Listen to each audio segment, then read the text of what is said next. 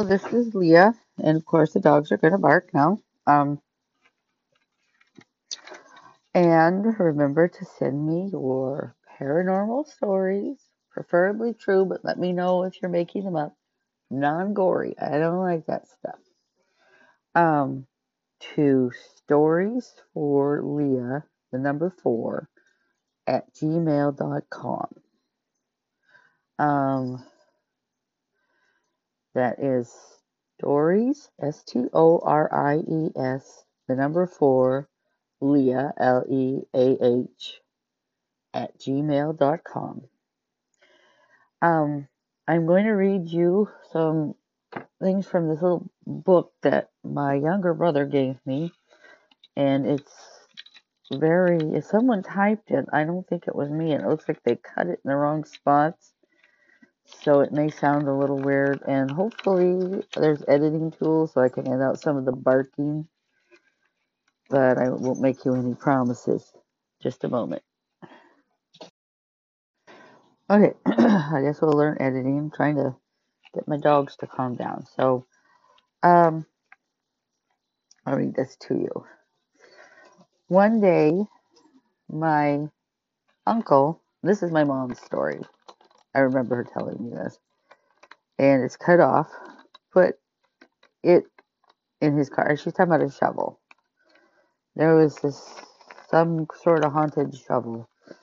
Uh, he went to, and it's cut, move with his family and my grandfather's family. When they came out, it had snowed. They started to drive the car without the shovel in it and stopped. And then they went out so they put the shovel in their car and then the car started and the lights came back on later. And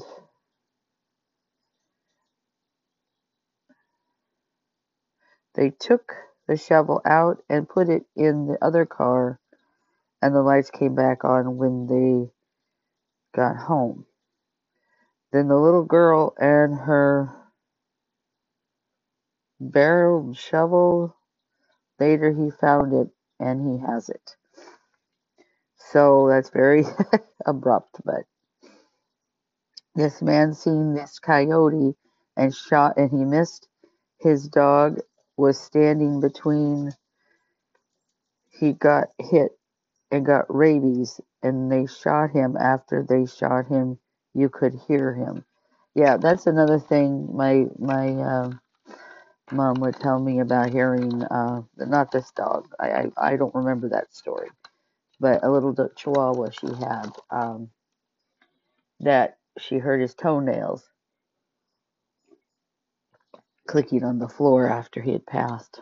He was murdered by another dog in the neighborhood this lady who had an attitude problem and and also her dog had an attitude problem. He killed the dog, little dog, and and she said another dog we had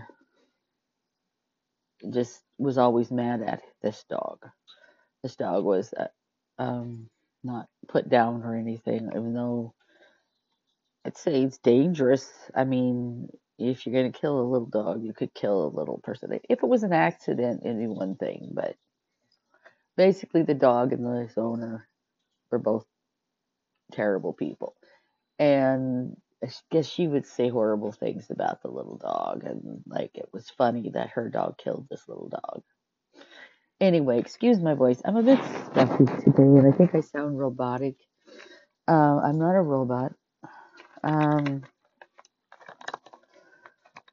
anyway, that dog also he had an attitude problem, but that was mostly because you know I don't know how much of this they get from us, but my grandpa had an attitude problem too, and and he favored him even though he wasn't nice to him all the time. We'll get into those things another time.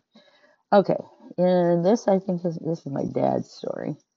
In Florence, Kansas, there was a house people said was haunted in the basement house was a tombstone that had a little girl's name on it, and some people claim to have seen a ghost-like figure of a girl sitting on the tombstone at certain times of the day and hear the sound of a little girl crying.